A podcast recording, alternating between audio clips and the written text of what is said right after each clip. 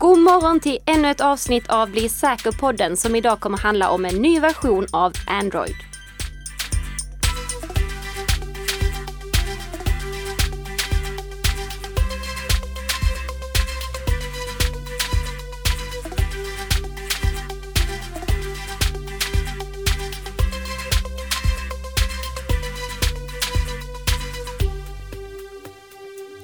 Ja, och god morgon, god morgon säger jag också. Du lyssnar på Bli säker-podden med Karl-Emil Nicka och såklart Stjärnan. Tess Hammar. Ja, från Bredband2.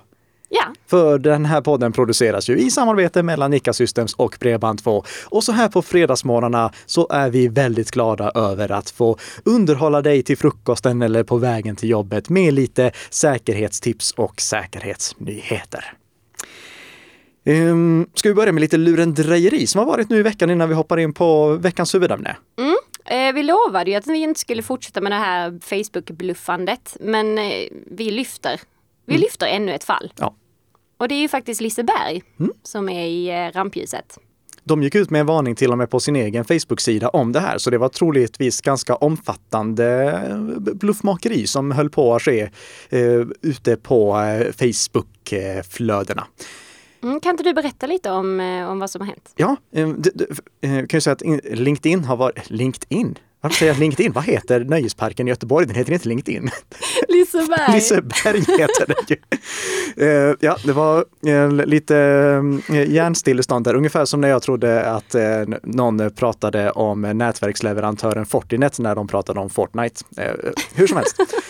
Vi eh, har sett flera exempel tidigare där bluffmakare har använt eh, just Lisebergs varumärke för att utföra nätbluffar och lura av folk eh, uppgifter. Och jag tror det är ett ganska tacksamt eh, företag att använda i sådana här bluffsammanhang. För vem blir inte glad över att få lite gratisbiljetter till Liseberg? Eller hur? Det som var speciellt den här gången och som gjorde att jag också ville lyfta upp det, det var att de här bluffmakarna faktiskt hade lagt lite möda på den här bluffen. Den var inte liksom bara en standardbluff, utan de hade faktiskt jobbat lite för det. Eh, De hade eh, fixat en trovärdig bild, photoshoppad bild, och de hade eh, dessutom registrerat en väldigt bra domän för det, alltså så att de fick en trovärdig adress. Eh, De hade nämligen registrerat domänen com-swe.com. Och anledningen till att det är så bra, det är att den som äger en sån domän kan lägga till vilken subdomän som helst, alltså vad som helst som kommer innan den domänen. Och då skapade de subdomänen Liseberg. Och då blev den totala adressen liseberg.com swe.com. Och den officiella adressen till Liseberg, det är liseberg.com. Så jag kan tänka mig att många bara sådär vid ett, en snabb titt trodde att ja, men det där är ju riktiga Liseberg, för det står ju liseberg.com. Men Absolut. missade att det var liseberg.com-swe.com. Eh, I boken så använder jag samma bluffteknik eh, där jag visar Twitters webbplats. Där det är ju twitter.com som är den riktiga. Och jag har där skapat subdomänen Twitter och subdomänen com och lagt dem efter varandra så att det blir twitter.com. och sen min bluffdomän. Eh, Ganska svårt att eh, lägga märke till om man bara liksom låter blicken snabbt falla över adressfältet. Så snyggt gjort av eh, ni som eh, utför den här bluffen. Sluta vänligen upp med den omedelbart. Det är otrevligt att hålla på och lura människor. Men eh, det, ändå, ni, ni får ett bonuspoäng, en liten extra stjärna för kreativitet här och att ni gjorde en snygg domän. För det är många bluffmakare som struntar i att göra det och bara leder in folk på valfri fejkad sida som inte alls ser riktig ut. Men kom ihåg, det enda som är någonting som ger någon typ av garanti i webbadressammanhang, det är eh, det sista som är före eventuella snedstreck, alltså till exempel bredband2.se eller bredband2.com eller nickasystems.com. Det är bara den delen. Allting som står före kan den som äger eh, huvuddomänen på den toppdomänen eh, fejka precis hur de vill och allting som kommer efter kan de fejka på samma sätt. Jag, jag skriver lite mer om det i ett blogginlägg som vi kan länka till här och sen så finns det såklart i boken också om ni vill läsa ännu mer om det. Men var observanta och eh, luras inte av eh, de pågående bluffmakerierna i Lisebergs namn. Mm. Ehm, och sen vill vi ju även, i alla fall du Nicka, Mm. ge en känga till eh, Mi- Migrationsverket. Ja, och du blev lite orolig här när jag sa att jag ville ge en känga till Migrationsverket. Jag tänkte, nej, nej, Mm. inte nu igen va? Ja, nej, det, vi ska ju inte ge oss in i politik här. Eh, men eh, det som jag blev uppmärksammad av en av mina Twitterföljare, det var att Migrationsverket på sin webbplats skriver så här. Många av de samtal som kommer in till Migrationsverket går att lösa genom att använda Internet Explorer, att rensa din webbhistorik och dina kakor-cookies samt använda ett privat nätverk. Kontrollera gärna dessa tre saker innan du ringer oss. Migrationsverket e-tjänster fungerar bäst med Internet Explorer. Testa därför att byta webbläsare till Internet Explorer om du använder en annan webbläsare. Aj, aj, aj. Vad har jag sagt om Internet Explorer? Använd inte Internet Explorer. Nej, är Internet Explorer överhuvudtaget en webbläsare idag?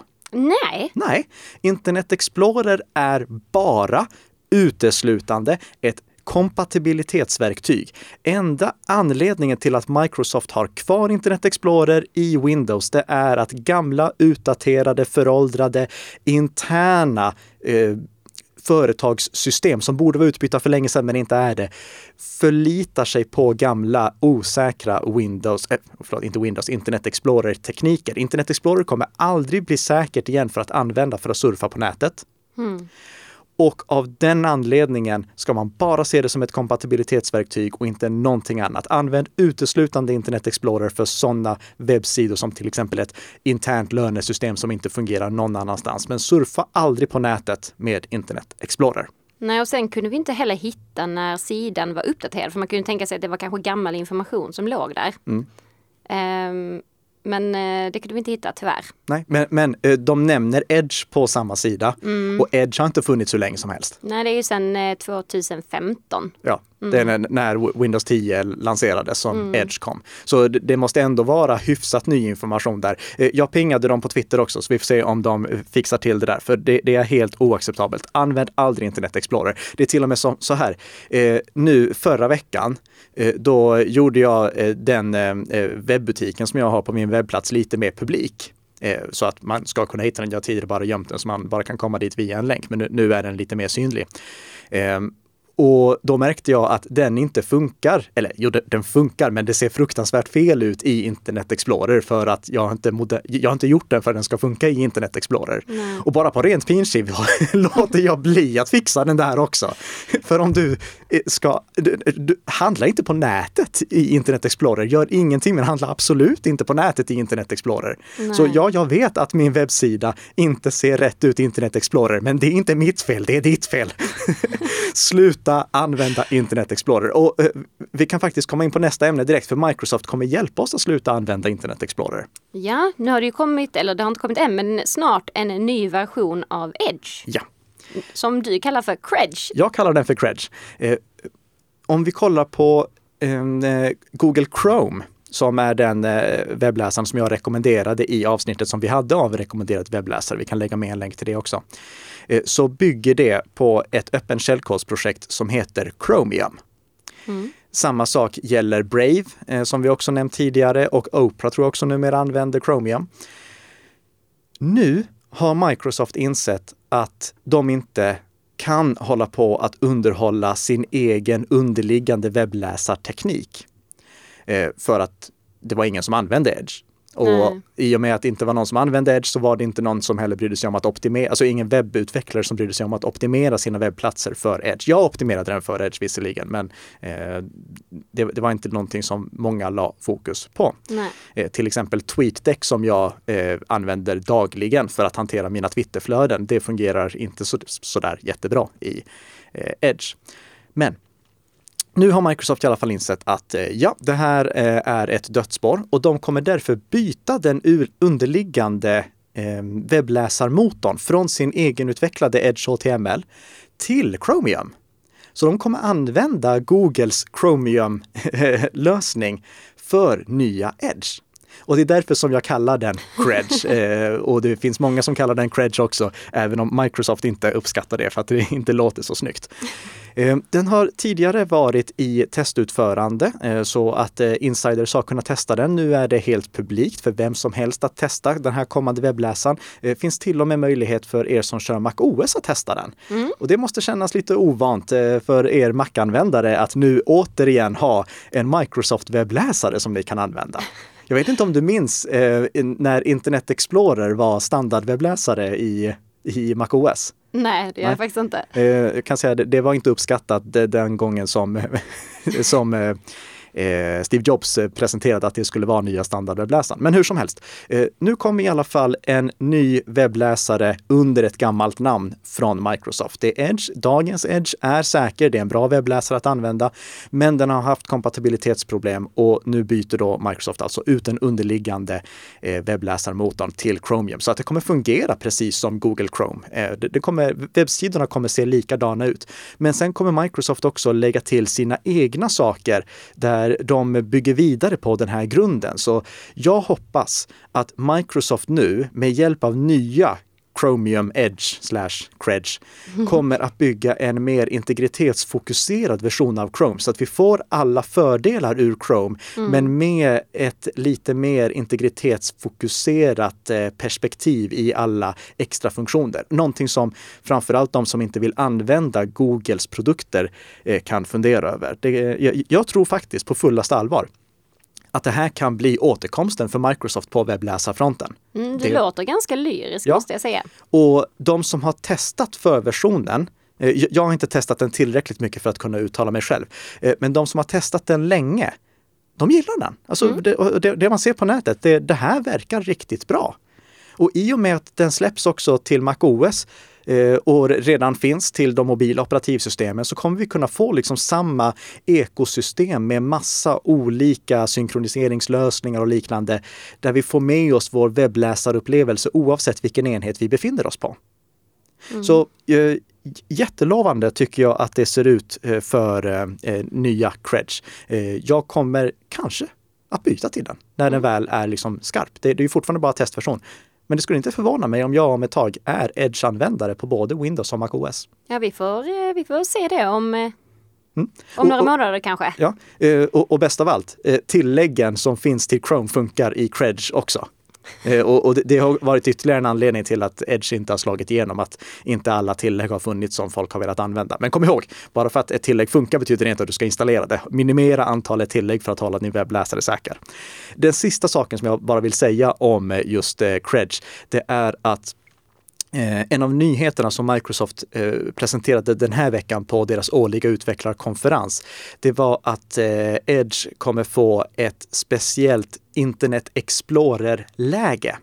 Okay. Så istället för att eh, det som idag i Windows 10, att du har Edge och du har Internet Explorer, där Edge är en bra säker webbläsare och Edge är ett kompatibilitetsverktyg som påminner om en webbläsare.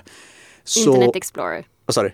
Du menar Internet Explorer? Ja, vad sa jag? Eh, du sa Edge. Okej, okay, ja. Eh, Edge riktig webbläsare, Internet Explorer inte riktig webbläsare.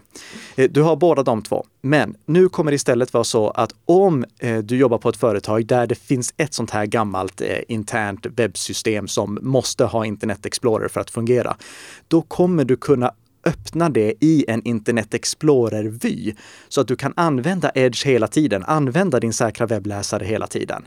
Och så bara få upp de här speciella, annars inte kompatibla webbsidorna i en Internet Explorer-kompatibel eh, vy. Mm. Så det, det, ser ut som att äntligen kan vi börja bli av med detta fruktansvärda otyg Internet Explorer. Fantastiskt. Ja. Eh, ska vi gå över till veckans huvudämne? Det tycker jag.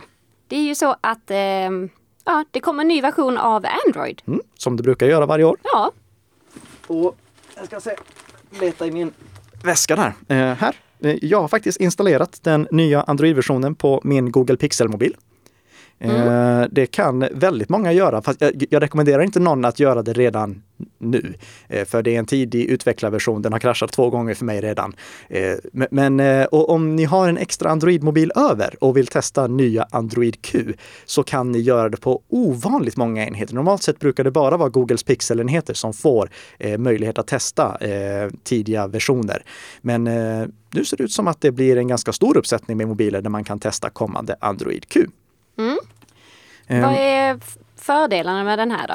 Det finns jättemånga fördelar, men Ja. i eh, det här avsnittet så fokuserar vi ju då, eller i, den här, i det här poddformatet så fokuserar vi endast på säkerhetsaspekterna. Mm. Jag eh, kommer nu ta det som jag har hittat själv efter att ha testat runt och det som har presenterats på Google I.O. än så länge. För Googles utvecklarkonferens, den pågår parallellt med Microsofts utvecklarkonferens.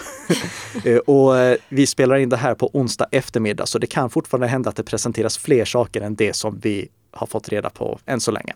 Men av det som vi vet så är det först och främst en jättestor nyhet när det kommer till eh, eh location, vad heter det, positionering på svenska. Mm och positionsdata, det är ju någonting som eh, väldigt många har klagat på Google nu under de senaste veckorna för hur de hanterar positionsdatan och att det är svårt att stänga av all positionering. Och så hade vi ju den här eh, DN-artikeln som vi pratade om i förr, förra avsnittet tror jag, eh, som handlade om att appar samlar in data om användare hur som Ja, helst utan precis. att användarna är medvetna om det. Det kommer vi nu att eh, i alla fall få lite lättare att skydda oss mot. För med Android Q eh, så kommer Google att ska man säga, använda samma princip för positioneringsdatahantering som Apples iOS använder. I Apples iOS så kan du ju välja mellan om du vill att en app ska ha tillgång till din data permanent eller bara när appen används eller aldrig. Mm. I eh, Android har det hittills varit eh, på ett operativsystemsnivå perspektiv. Alltid eller aldrig. Men nu kommer det här mellanalternativet också, så man kan välja att endast ge appen tillgång till positionsdata medan den används, så att den inte kan ligga och tracka dig i bakgrunden hela tiden. Och ehm, Android kommer också skicka upp en liten notis om att det används, att din positionsdata används, så att du är medveten om det. Och sist men inte minst så blir det lättare att se vilka appar som har tillgång till din positionsdata och när de har tillgång till det. Så att du inte ska behöva vara orolig för att din positionsdata läcker så som den tenderar att ha gjort eh, historiskt. Det är ju jättebra. Men det här är ju först någonting som kommer i nästa version av Android som dock troligtvis kommer släppas under sensommaren eller början av hösten. Eh, vad den kommer heta, det vet vi inte än så länge. Eh, det spekuleras mycket om det. Androids operativsystem eller de olika Android-versionerna, de namnges ju efter efterrätter, men jag kan inte komma på en enda efterrätt som börjar på bokstaven Q. Nej, vad var det? Queen of Pudding. Queen of Pudding, men det är inget bra namn. Nej. Ehm, det, det, ehm, nej. Om, om ni kan komma på efterrätter så, eh, som börjar på Q, så gå in på Twitter och dela med er av det. För där det, diskuteras det friskt vad nästa version av Android kommer att heta. Dagens version, den heter ju Pi. Ja. för P. Och inför att vi gick in här och började spela in så kollade vi upp lite hur många, Android, eh, hur många av världens Android-enheter som egentligen har uppgraderats till den. Mm, och det är ju endast 10 procent. Ja. Bara 10% av världens Android-mobiler kör Android P. Men Det låter inte så... Det Nej. låter inte så bra. Och- det tragikomiska i det här, det är att det faktiskt är ett framsteg, att det är ovanligt många som vid den här tidpunkten på året kör den senaste versionen av Android. Eh, Men, men det är ju patetiskt om man jämför med iOS där det är betydligt fler som kör den senaste versionen. Mm. Jag tror det ska se, vad var det? Eh, 80 procent va, som körde den senaste versionen iOS 12 av Apples iOS-enheter. av de som är underhållande iOS-versioner. Ja, nej, nej det, eh, det, det var av de som är aktivt använda. som är aktiva. Ja, aktivt använda Mm. så är det 80 procent. Ehm, och det är ju betydligt fler. Mm, Om man, om man kollar på Android totalt så är det nämligen, eh, ska se här, det är 58 procent som kör någon underhållen version av Android. Så 6 av 10 Android-mobiler i världen kör en underhållen version av Android som får säkerhetsuppdateringar. Medan 4 av 10 inte gör det. Mm. Det, Det är är, dags att ganska allvarligt. uppdatera, helt enkelt. Ja, men det är inte alltid du kan det. Nej. För eh, om inte eh, din mobiltillverkare släpper uppdateringarna, då har du ingenting att uppdatera till. Nej, Och det är därför jag klart. brukar tjata om det här med vikten av att välja en mobiltillverkare som släpper Ja. uppdateringar till sina mobiler. Och det är också det som vi kommer till eh, alldeles strax, för Google släppte nämligen två nya mobiler som kan vara de bästa mobilerna jag någonsin sett och har bara ett enda stort fel. Eh, men det, det återkommer vi till alldeles strax. Det som jag vill poängtera med det här, det är att Google är väl medvetna om den här problematiken. Att många eh, Android-mobiler köps men inte får uppdateringar från sina tillverkare. Mm. Tillverkarna struntar helt enkelt i att släppa uppdateringar till dem. Och det är allvarligt för då blir mobilerna sårbara. Eh, om vi kollar på Android uppdaterat idag så är Android ett av de absolut säkraste operativsystemen som finns. Det är ett fantastiskt bra operativsystem ur ett säkerhetsperspektiv. Men det måste få säkerhetsuppdateringar för att hålla sig så bra. Och det är ju här som Google då inte har lyckats med samma um, uppdaterings uh, success rate, att få ut uppdateringar på samma sätt som Apple har gjort i lanseringen av förrförra årets version av Android, då gjorde de det lite bättre. Då lanserade de en teknik som heter Project Treble som syftade till att eh, alltså dela upp operativsystemet mer och göra det lättare för mobiltillverkarna att underhålla sina mobiler. För det är ändå ett stort jobb för mobiltillverkarna att släppa nya, mobil, eh, eh nya operativsystemversioner och testa så att de funkar och att det inte orsakar buggar och liknande. Eh, så de gjorde det lättare då. Jag tror att det är det som också gör att vi nu ser att det är faktiskt fler som kör den senaste versionen av Android vid den här tidpunkten på året mm. jämfört med tidigare år. Men det har bevisligen inte räckt. För att mm. om fortfarande fyra av tio mobiler kör osäkra versioner av Android på ett globalt perspektiv. Jag tror att i Sverige, om jag bara får spekulera, så tror jag att det i Sverige faktiskt är bättre eftersom vi tenderar att köpa lite mer premiummobiler än eh, vad som är representativt för världen. Men ändå. Eh, så det som eh, Google kommer göra nu, det är att de kommer lyfta ut vissa delar av operativsystemet som Google själva kommer kunna uppdatera genom Google Play. Mm. Det som är eh, liksom appbutiken eh, för eh, Android. Så att det inte måste gå via mobiltillverkarna. Så att inte till exempel Samsung och LG och Sony måste göra någonting för att det ska komma ut till slutanvändarna, utan att Google kan pusha ut det själva och bara säga nu ska det här fixas. Eh, till exempel så kommer de att eh, kunna uppdatera de delarna som är relaterade till mediehantering eh, åt alla Android mobiler som är kopplade till Google Play. Eh, det vill säga i princip alla som säljs i Sverige, men inte alla som säljs i, eller ingen som säljs i Kina. Ehm, så, och, och, det är ett jättestort steg fram för att det är eh, bland annat eh, Androids mediehantering för hur det hanterar bilder och filmer och liknande som har varit ett stort problem där det har upptäckts mycket sårbarheter. Så det är jättebra att Google nu tar ytterligare ett steg i att göra Android säkrare och kunna uppdatera saker akut genom Google Play om det verkligen behövs. De kan inte uppdatera allt, så det här betyder inte att eh, Samsung och company kan luta sig tillbaka. Eh, men det innebär att eh, om det upptäcks någonting akut så finns det större sannolikhet att Google kan åtgärda det på global basis utan att behöva involvera partnertillverkarna jämfört med hur det har varit tidigare. Åtminstone från och med de mobilerna som lanseras med nästa version av Android. Vi, vi kommer inte kunna dra nytta av det här liksom direkt när Android Q är tillgängligt, utan det blir när eh, liksom ytterligare någon generations mobiltelefoner har fått eh, ja, användas och sen kasseras. Mm. Hur som helst, det här bådar mycket gott för säkerheten i Android på sikt. Så Härligt. glädjande att se. Ja, verkligen. Sen så nämnde du lite där om några nya just, mobiltelefoner. Ja, just det. Eh, de släppte två nya mobiltelefoner. Ja. Det, det, var eh, Google Pixel 3A och Google Pixel 3a XL. Mm, och du sa lite här tidigare att, eh, inte här i podden då, men eh, utanför podden, mm. att det var ja, kanske de bästa telefonerna ja, som ja, någonsin gjorts. Jag sa det i podden också precis. Ja, du gjorde det också. Ja, det, Där missade jag också. Det, alltså det här, jag har inte fått testa dem än.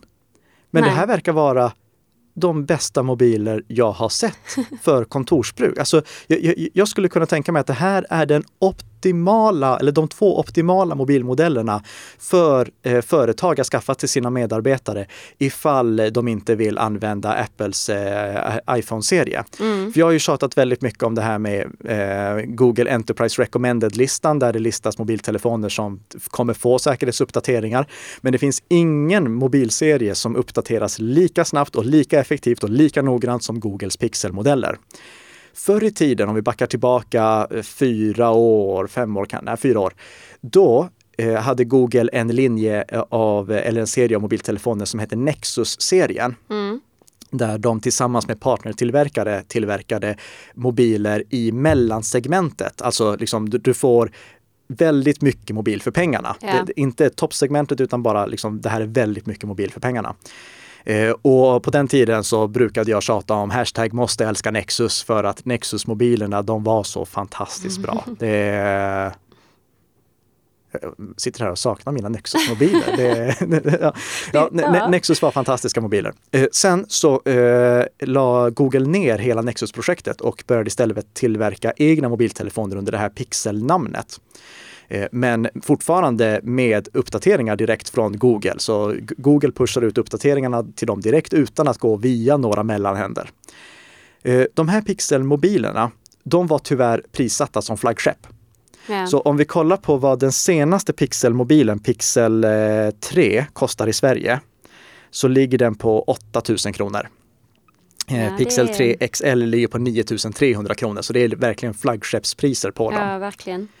Det som Google har gjort nu med 3A och 3A XL, det är att de har skalat bort vissa saker eh, och satt i en enklare processor som fortfarande är en väldigt, väldigt bra processor. Alltså det, det, det är snabba mobiler och mm. om du mm. jämför med en ett år gammal mobil så kommer du uppleva det här som en snabb mobil eller åtminstone lika snabb. Alltså det, det här kommer vara lika snabb som fjolårets flaggskepp i princip. Och de här mobilerna har mycket, mycket mer attraktiva priser.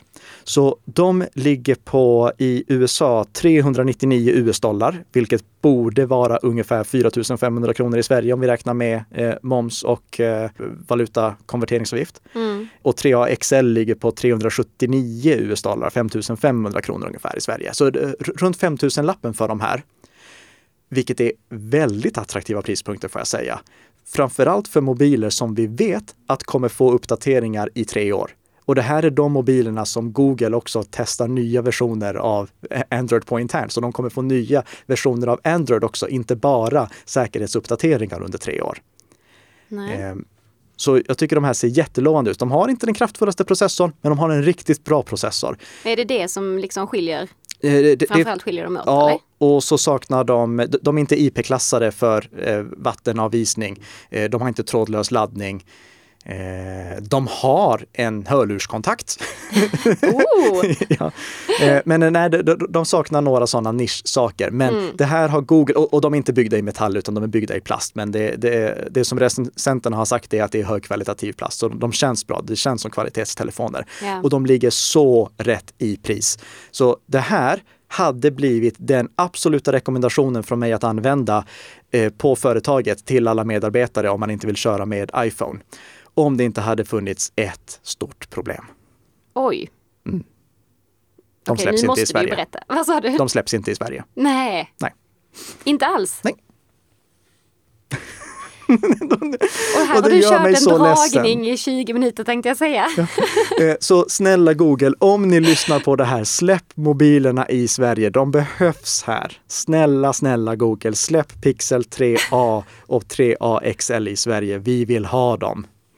Eh, jag tror att det kommer finnas företag som fulimporterar dem, men det kan jag självfallet inte rekommendera någon att, att göra, framförallt inte i eh, Enterprise-sammanhang. Men oavsett vad, det är kul att se att Google eh, tar Pixel-linjen tillbaka till sina Nexus-rötter. Mm. Oh, det, det, det, ska jag twittra. Google tar Pixel-linjen eller Pixel-serien tillbaka till sina Nexus-rötter. Snyggt. Ja. Det blir lite snopet här nu. Mm. Du liksom lyckas sälja in den här telefonen till mig. Och jag känner, ja, jag kanske till och med ska byta. Ja, titta Google. Jag, jag fixade ja. reklamen åt er. Jag fixade reklamen åt er. Ni ska bara leverera produkten. Åh, oh, halledag. Uh, ja, har du någonting mer från uh, den här utvecklarkonferensen? Massor, men det här var de två viktigaste sakerna. Mm. Gött, ska vi gå vidare? Ja. Då är det veckans lyssnarfråga från Jo, nu ska jag se, Jofen. Ehm, och han skriver, hejsan! Jag har en lyssnarfråga till podden. Jag har inte hört mycket om man in the middle-attacker på ett tag. Betyder det att det inte förekommer sådana längre? Och som en eventuell fortsättning, finns det något sätt man kan märka om man är utsatt för en sån? Mm. Och man in the middle-attacker ja, ja, det förekommer absolut. Det, det, är eh, ett favoritverktyg bland eh, angripare. Det, i, i princip, det, det bygger på idén att och, om vi säger eh, att du Tess ska Mm. besöka en webbsida. Välj vilken webbsida du vill. Men då tar vi Bredband2 då. Ja. Eh, och så är jag en angripare. Mm. Och så finns Bredband2-server. Mm. När du går dit och jag utför en så kallad man in the middle-attack på till exempel ett publikt wifi eller någonting sånt. Då hamnar du inte på Bredband2s webbplats, utan du skickar din förfrågan till mig. Mhm. Jag skickar den förfrågan vidare till Bredband2. Bredband2 svarar mig och jag skickar vidare svaret till dig. Så du, det ser ut i din webbläsare som att du är på Bredband2s webbplats, men jag som angripare ligger hela tiden emellan och tankar av all information som ni utbyter med varandra. Det är därför det kallas man in the middle. Det, det blir en tredje part som är mellan dig som besökare och servern som driver webbplatsen som du besöker. Och den här angriparen kan då tanka av till exempel lösenord eller eh, meddelanden som utbyts när en sån attack är igång. Och det kan göras på väldigt många olika sätt, men det är själva principen för man in the middle-attacker, att det finns någon emellan. Eh, ett sätt som det skulle kunna göras, det är om eh, angriparen utför det som kallas en eh, degraderingsattack. Och du- du har säkert eh, tröttnat vid det här laget på att jag tjatar om att du alltid ska kolla att det finns ett hänglås i adressfältet när du loggar in någonstans. Eh, Och anledningen till att jag tjatar om det, det är att om jag skulle utföra en sån här degraderingsattack när Tess försöker logga in på en webbplats, Mm. då kan jag inte få hänglåset i adressfältet. Jag som angripare kan inte få det till att visas ett hänglås i adressfältet hos Tess. Så går hon till en sida, då kan jag möjligtvis, beroende på hur webbplatsen är konfigurerad, eh, strippa bort det här hänglåset och den säkra anslutningen, degradera det till en osäker anslutning så att det i Google Chrome står inte säker i adressfältet. Mm. Då kan jag kapa eh, dina inloggningsuppgifter när du försöker logga in där. För det som händer då, det är ju att du skickar inloggningsuppgifterna till mig och så skickar jag bara vidare dem till servern. Och så skickar jag tillbaka svaret till dig därefter också. Eh, men det bygger på att jag eh, strippar bort det här hänglåset från anslutningen. Så om du så, ser någon gång att det eh, står inte säker på en webbsida där det brukar stå säker, Mm. då ska du dra öronen åt dig, för då är det någonting som är fel. Så ska det inte vara. Ehm, Jag skulle kunna få hänglåset där också om jag på något sätt lurade in dig till en helt annan webbplats. Eh, Till exempel om jag skulle lura in dig på eh, facebook.com.loginpbkdf2.info, eh, så som vi pratade om inledningsvis, att jag skapar en falsk domän. Då kan jag ha hänglåset där. Men då ser du ju, om du studerar adressfältet noga, att det inte är rätt adress du befinner dig på. Du befinner dig på en felaktig sida.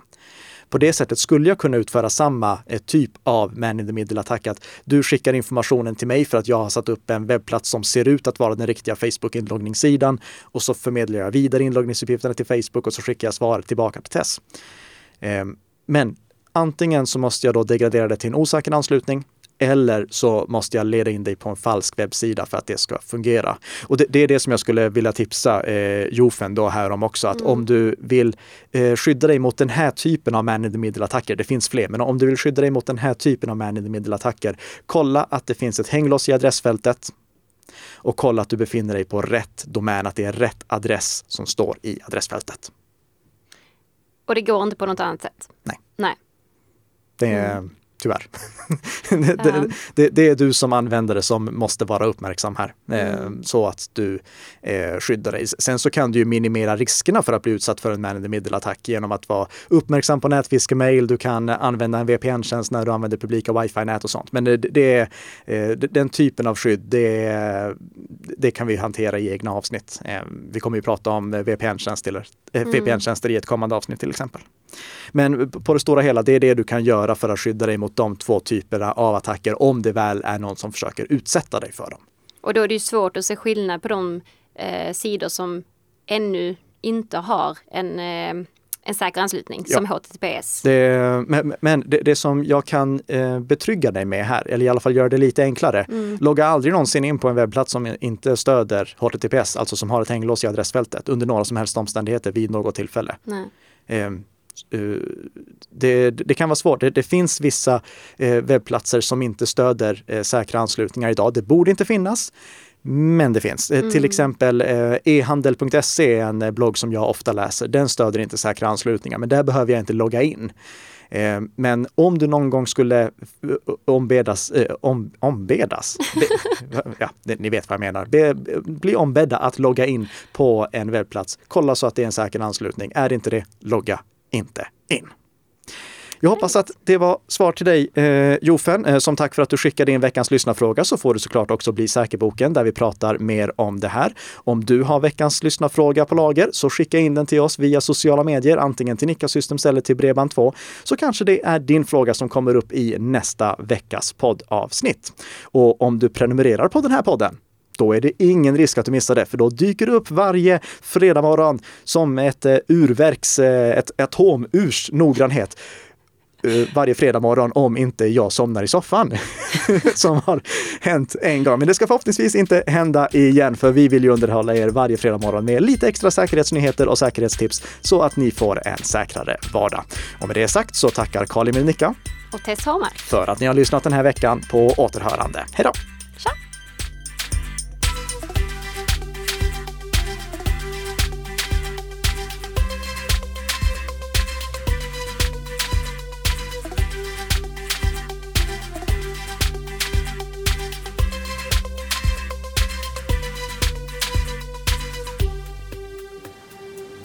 Next, we have taken a look uh, at browsers out there, and Apple has decided.